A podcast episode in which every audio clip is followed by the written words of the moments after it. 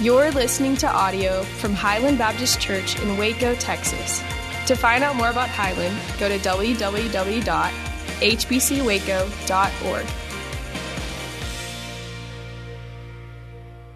Amen. You can be seated. Man, what a great morning so far. I'll try not to mess it up. Let's go to the Gospel of Mark together. Go to Mark chapter 3. We've been in the Gospel of Mark the last several weeks, and we'll be in it for weeks to come. So, Mark chapter 3, let's begin in verse 1. I encourage you to keep your Bible open to this chapter. We'll be walking through this together. I'm going to go back a little bit to chapter 2 and pick up a little bit of a story we missed last week, but otherwise, we'll be pretty much in Mark 3 the entirety of the morning. Matthew, Mark, Luke, John. Mark chapter 3, verse 1, give you a little context here. Uh, again, he, meaning Jesus, he entered into the synagogue. Now, this is a synagogue in Capernaum, or, or at least somewhere around the Sea of Galilee, maybe Magdala, uh, but probably there in Capernaum. He entered again that synagogue, and a man was there with a withered hand. And they, now the they is the Pharisees or the scribes, the religious leaders, they watched Jesus. That tends to be their MO. They just watched Jesus to see whether he would heal him, the man with the withered hand, on the Sabbath, so that, and here's why they're watching him, so that they might accuse him. Now, if you've been here the last few weeks, you've probably seen this pattern over and over again of the Pharisees just kind of watching, watching and waiting that they tend to always be following Jesus around, just kind of looking to see if they might be able to accuse him of, of breaking a law or certainly accuse him of, of blasphemy. Let me kind of show you some of the places. A few of these will be reminders of what we looked at already, and one of these places will be something we have not seen yet. Just go back in your Bible to chapter 2. Look at verse, uh, verse 13 with me. I'll just kind of tell you what's happening here, that the quick narrative. Um, Jesus is in Capernaum again, the, the little city, the village on the north side of the Sea of Galilee. It was his headquarters for about 18 months. And he is walking through that city. And he even says here that he was, the crowd was coming to him. In verse 14, he was passing by, so he was walking through the city, and he saw Levi. You might know him um, as, as Matthew, one of the, the followers of Christ, the disciples. And as he was walking through the city, and as he was picking out uh, Levi to be one of his followers, he then goes with Matthew to Levi, to Levi's home. And there in that home, there, there are tax collectors and there are sinners. And pick it up here in verse 16. We saw this last week. And the scribes of the Pharisees, when they saw, again, there's their MO, they're watching, they, they saw that he was eating with sinners and tax collectors. They said to his disciples, Why does he eat with tax collectors and, and sinners? So here's the Pharisees or the scribes of, of the Pharisees. They're, they're following, they're, they're watching, they're looking for a way to accuse. What we did not see last week is also in chapter 2. Let's just pick it up uh, there in verse 23. If your Bible open, it's not on the screen behind me, but in your Bible. One Sabbath, he, meaning Jesus, was going through the grain fields. And as they made their way, his disciples began to pluck the heads of the grain. And, and look at this, verse 24. And the Pharisees were saying to him, so get in your mind's eye this, this story or this little picture of, of Jesus and his disciples on a Sabbath. They were walking through the fields, and here are the Pharisees just following right after him just watching, just, just waiting for, for a time that they can, they can accuse him. They're looking for some kind of a little opening where they can, they can have that aha moment with Jesus and say, see, we knew that you were a lawbreaker. See, we knew that you were not sent from God. And the same thing is happening right here in chapter 3, verse 1. Again, Jesus entered the synagogue. So you see the, the movement of Jesus. He is going into the synagogue and after him are the Pharisees. And they're watching. I'm convinced that the Pharisees sweated a lot in the Gospel of Mark. It just wasn't holy sweat. They were always just kind of pursuing Jesus, kind of following after Jesus. They were watching him, looking for a time to accuse him, looking for a way to make themselves look better. If the cry of John in John chapter 3 was, Jesus, I want to be less so that you can be more, the cry of the Pharisees was, I want to be more so that Jesus can be less. And this morning, I just want to begin here in verse 1 and verse 2 with this hopefully simple, pragmatic thought. One of the most practical ways to be less is to be a servant to all. One of the most practical ways that you and I can be less and Jesus can be more, or as John said in John chapter 3, for, for you and I to decrease and for Jesus to increase, is for you and I just to be committed to be a servant to all. Who is our example in this? Who would be our standard? Well, Here's what Paul said in Philippians chapter 2, verse 5 through 7. You see on the screen behind me. Your attitude, Highland, your attitude, sons and daughters of God, should be the same as that of Christ Jesus, who, being in very nature God, did not consider equality with God something to be held on to, something to be grasped, but made himself nothing. He lessened himself. He lowered himself, taking the very nature of, and here's our operative word for this summer, taking the very nature of a servant, being made in human likeness. Jesus, then, friends, is our standard. He is our example in being a servant to all. And, and pouring ourselves out and lowering ourselves as Christ did. He made himself nothing so that he might be a servant. Mark chapter 3, look at verse 3. Let's finish this great story of, of, the man with the withered hand. And, and he said to the man, so Jesus said to the man with the withered hand, Come here. I love verse 4. The, the, I love how Jesus works this. And he said to them, so he said to the man with the withered hand, You come here. Then Jesus said to the Pharisees, Is it lawful on the Sabbath to do good or to do harm? To save life or to kill? And in a remarkable moment of the Pharisees not having anything to say, they were silent. And he looked around at them with anger, grieved at their hardness of heart, and said to the man, Stretch out your hand. And he stretched it out, and his hand was restored. And the Pharisees went out and immediately held counsel with the Herodians against him how to destroy him. Now, when the gospel writer Luke tells this story, he, Luke is the doctor. He's a little bit more detailed. He said it was the right hand. That this man, his right hand was withered, and the, the term that Dr. Luke uses is the word uh, in Greek for atrophied. It was, it was useless. It was almost dead. It, it was, it was completely uh, useless to this man. Now, let's make sure we understand this together. This was not a life threatening disease this man had. He was not terminal. This was not going to take his life. Um, but Jesus made a choice here to heal him on that day. Jesus could have healed him the next day. Jesus could have healed him on any other of the other, of the other six uh, non Sabbath days. And what I'm trying to say is this was a postponable healing. Jesus could have waited a few more days, but Jesus was being very key, very intentional, very purposeful of no, I'm going to heal him in this place, the synagogue, on this day, on this Sabbath. I want you to pick this up. Why does Jesus do it then? Look at verse 4 again. And he turned around to the religious leaders, to the Pharisees, and asked them this question Is it lawful on the Sabbath to do good or to do harm, to save life or to kill? And they were silent. And I love verse 5. And he looked around at them with anger. I mean, there's some emotion stirring in the heart of Jesus. Not only angry, he was grieved at their hardness of heart. And it was almost the Bible, the way Mark writes this, is that he is looking at them, grieved, and while he's still looking at them, he says, Stretch out your hand. Almost like, Look, Pharisees, what I'm about to do. And that hand was stretched out toward Jesus, and that hand was healed. Jesus purposely breaches the Sabbath in front of these law makers and law keepers. Those who had piled on laws as burdens on top of others, those who thought that by being religious and abiding by the law, they somehow might win the favor of God or merit the favor of God. Jesus purposely breaches the Sabbath. What it is, it's an attack. It is Jesus going on the offense. And he is attacking the religious system of the day. And it was a false religious system.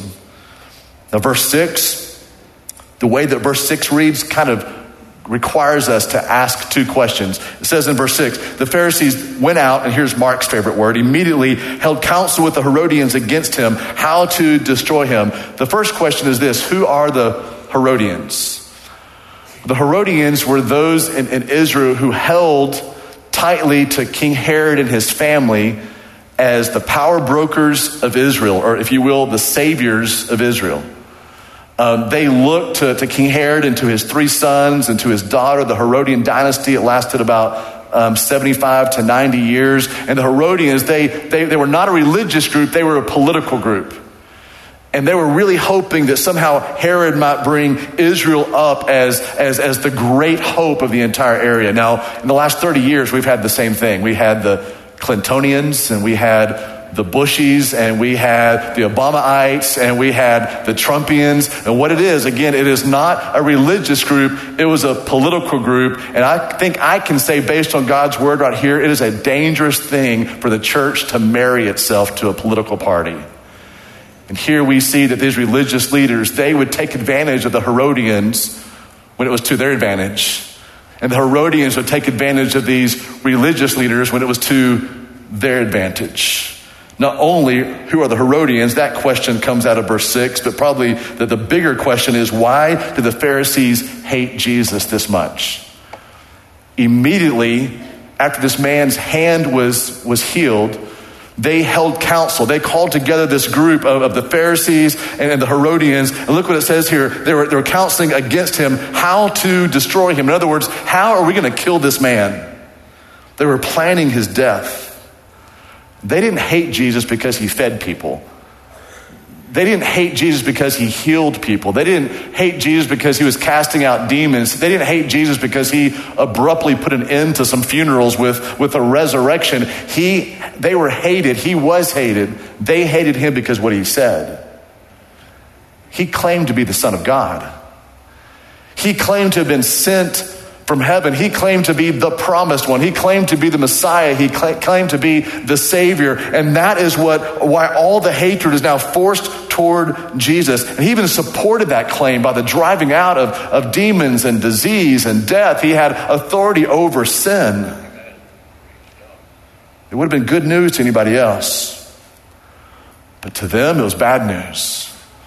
Because what Jesus was espousing was the gospel not based on our worthiness, but His worthiness. A gospel not based on what we could do to somehow again earn the merit or earn the favor of God, but it was a gospel instead that was not available by human works. You couldn't earn it, you couldn't deserve it, you couldn't achieve it. It was apart from, from works and apart from worthiness. And to the Pharisees' religion, spiritual pride reigned. And so you see this cataclysmic banging of these gospels. One, the gospel of the law, which was no good news at all. And the gospel of grace, in a head on collision in a synagogue. And Jesus was grieving the hardness of their hearts.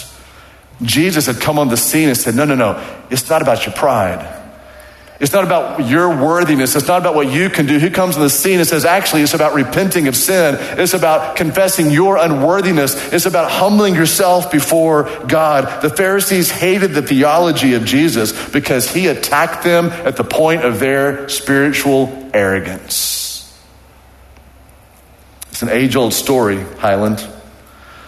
The more religious people are, the more proud they are of their achievements. And the more proud we are of our achievements, the more we push back against the gospel of grace. The more we don't like to hear about grace because it begins to tear away at all the things we have accomplished, all of our achievements, all the things that we had done. Have you noticed a pattern here in the Gospel of Mark? The people who responded to Jesus were the prostitutes and the tax collectors and the criminals and the outcast. Can I tell you why? They had zero spiritual pride. They had nowhere else to go but to Jesus. I mean, they were the unsynagogued. They were the ones on the outside. They were the ones that no one thought about, no one cared about. Certainly the Pharisees looked down on them. They had no pride to hold on to, so they come to Jesus. Let me help Matthew, Mark, Luke, and John make a lot of sense to all this in the house this morning. Maybe with this one statement, you may want to think with me or may want to write this down. Jesus was hated because he shined the light of grace on the darkness of religious people. This was the purpose of Christ. He came to shine this light of grace. And why was it that it was the religious people who pushed back on it? Because the religious people were satisfied with their arrogance. They were satisfied with their achievements. They were satisfied with all the things that they could do. Self righteous, prideful religious people, they run from the true gospel. They run, as Paul says in 2 Corinthians chapter 4, from the light of the gospel of grace shining in the face of Jesus. They ran away from that because when Christ came, he came to shine this light of grace.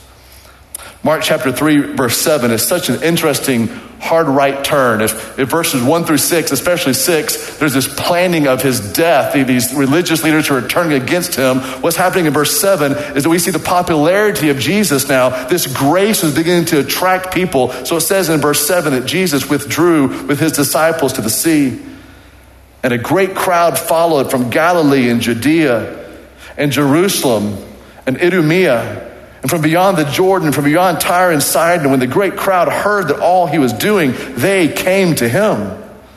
And he told his disciples to have a boat ready for him because of the crowd, lest they crush him, for he had healed many, so that all who had diseases pressed around him to touch him. And whenever the unclean spirits saw him, they fell down before him and cried out, You are the Son of God. And he strictly ordered them not to make him known. Wow, what a scene. Jesus is walking through and people are pressing up around him. And as he just kind of walks by unclean spirits, they fall down on the ground. Prostipto is the word in Greek, and it means for an inferior to bow down to a superior. And they were just bowing down. And I, I think this is kind of fascinating, if you don't mind, here in verse 11. It's fascinating to me that the demons were, were more accurate in their theology than the Pharisees were because they even cried out, You're the Son of God. We know who you are. We will bow down. We must bow down. You are the Son of God. And the religious people were so blinded in that day, they could not even see Christ as the Son of God. And look at these people surrounding them. Let me just kind of give you a, a little geography here without a, a, map. I should have got a map for all of us this week, but no map. Look at verse 8. We see that, that place, um, Idumea. Idumea was, was the descendants of, of Esau, it was the Edomites. So the Edomites lived in Idumea, which was south of Jerusalem, so the southern part of Judea. And again, these were the descendants of Esau. Remember, Esau was the unchosen. This was a multi ethnic, multinational group, and they were making the journey up from, from the southern part of Judea. This would have been a several day journey, but they had heard about this Christ. So the descendants of the unchosen we're pressing into Jesus. The next people we see here, they're from Tyre and Sidon. We see that in, in verse 8 as well. Tyre and Sidon was about 100 to 120 miles northwest of the Sea of Galilee. Uh, who lived there? Gentiles. So you have the descendants of the unchosen Esau making their way north for the Sea of Galilee to press around Jesus. You have Gentiles from 100 to 120 miles away in Tyre and Sidon. And who else do we see? We see people coming from Jerusalem. That would have been the Jews. This is a remarkable picture here in Mark chapter 4 of the nations coming to Jesus.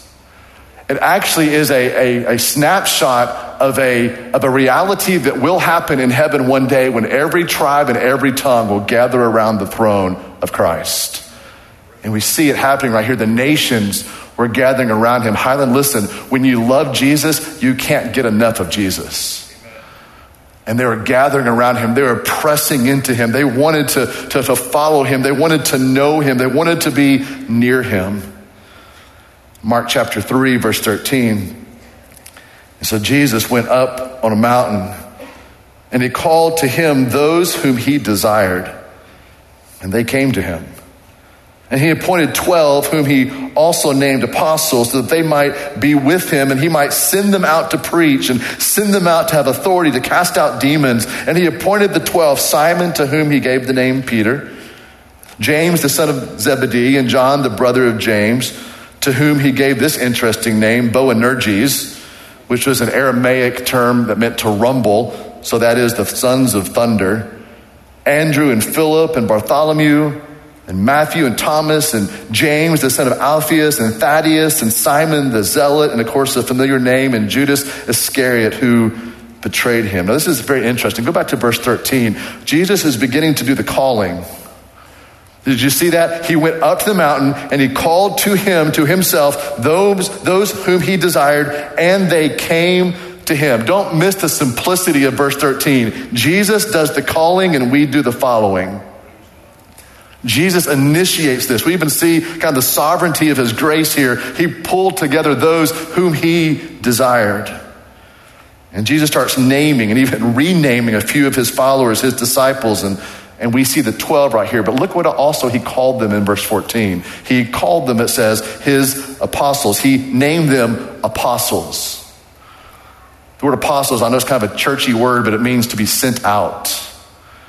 It means to be sent out on mission. So he's going to send these 12 out as his gospel voice. He's going to send these 12 out as his representatives, these 12 out as his workers, his, his doers, his proclaimers. He sends out his servants.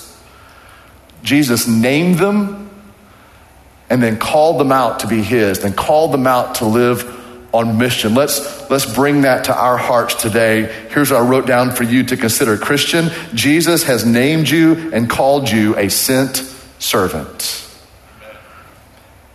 You're apostles in your workplace, at school, in your community, in your home, because all the word apostle means is to be sent by God.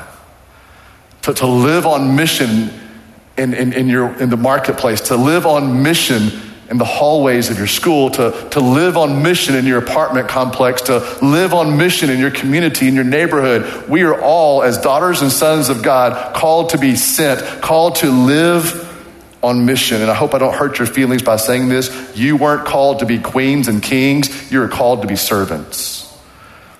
This is our mission. This is our sending. In the same way that Christ pulled together those whom he desired and he sent them out, in the same way, daughters and sons of God, we have been called to be sent. To be sent out. We weren't saved to sit, we were saved to be sent. To live on mission, to go and to represent, to be the gospel voice of Christ, to be his representatives, to be his ambassadors, to be his workers, his proclaimers, his doers, his servants. This is what Paul said when he was writing to the church at Ephesus in Ephesians chapter 2, verse 10. You also see on the screen behind me, for we are his workmanship. And I think I've defined that for you before. The, the, Greek word is poema, which is where we get our English word poem or work of art or masterpiece. You are God's work of art created in Christ Jesus. For what? Why am I created, God? Why am I here? For good works, which God prepared beforehand, beforehand that we might walk in them. What is the them? The good works. So if you came into this house today going, What's my purpose? Why am I here, God?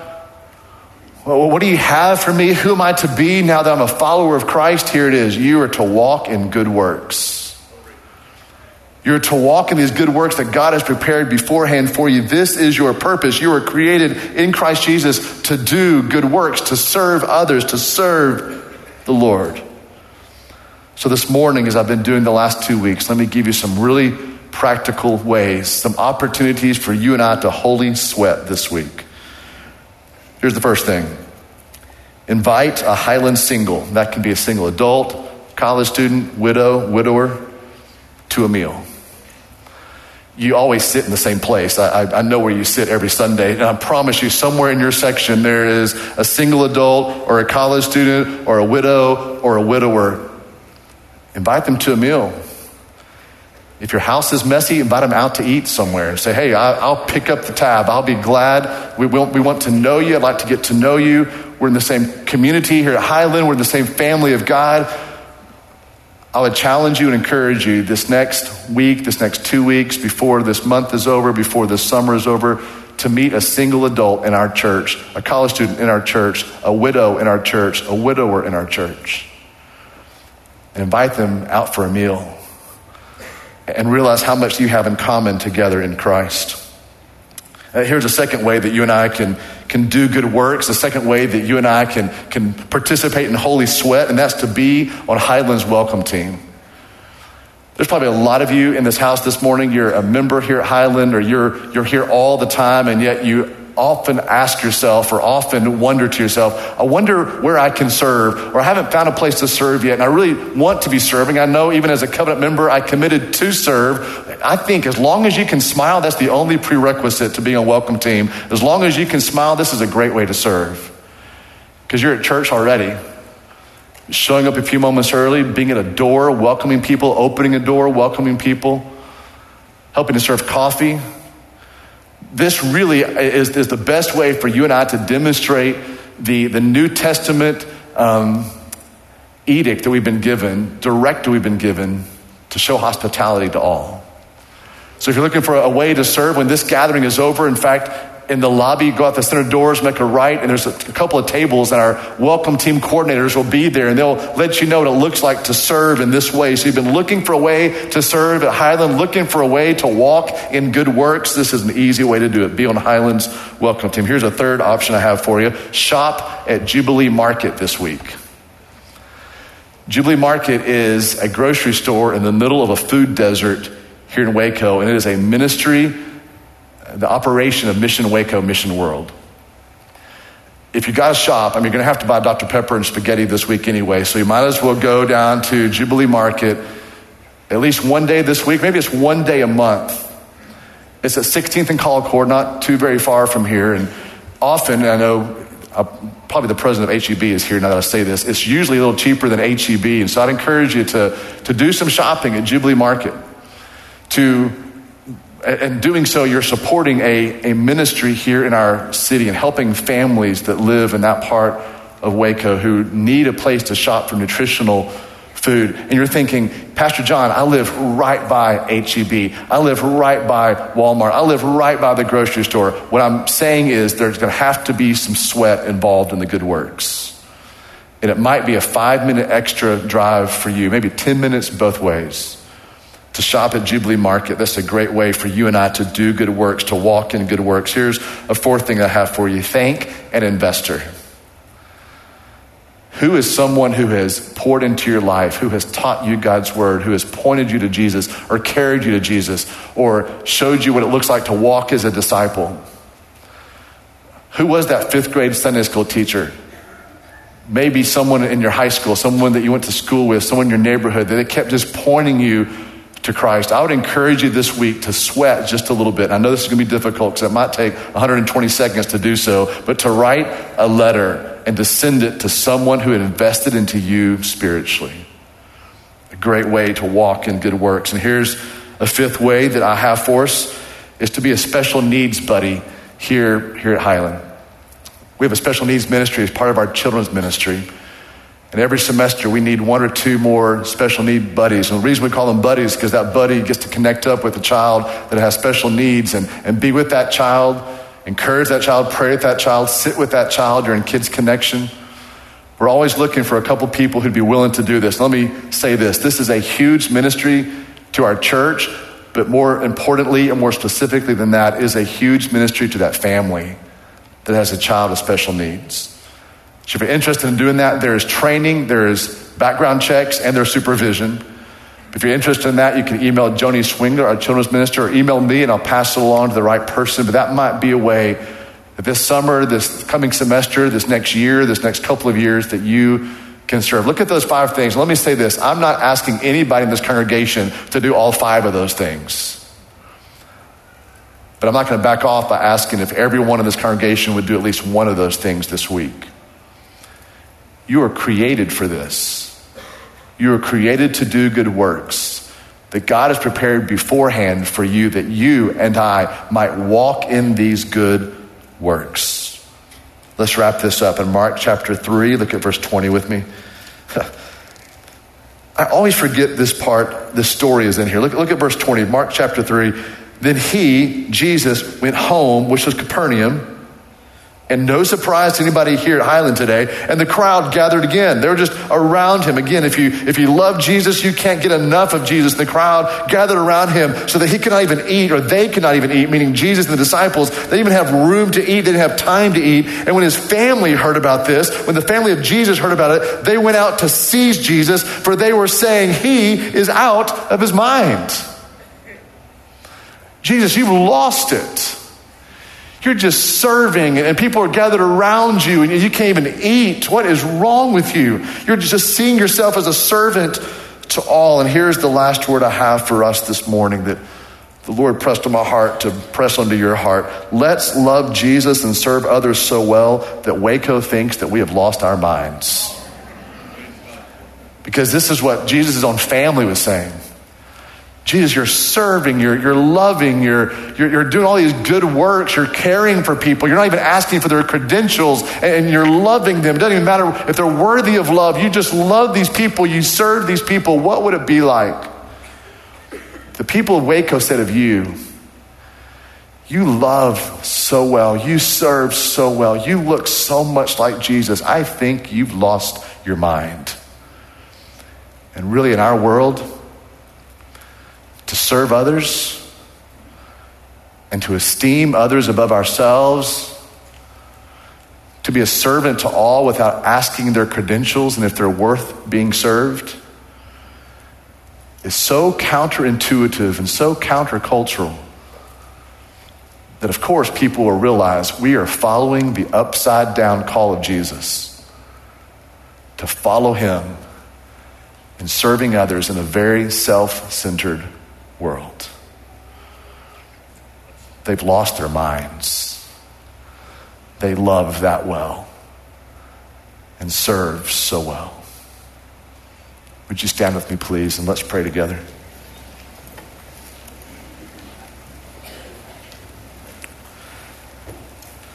Father, your word has a way of recalibrating our thoughts.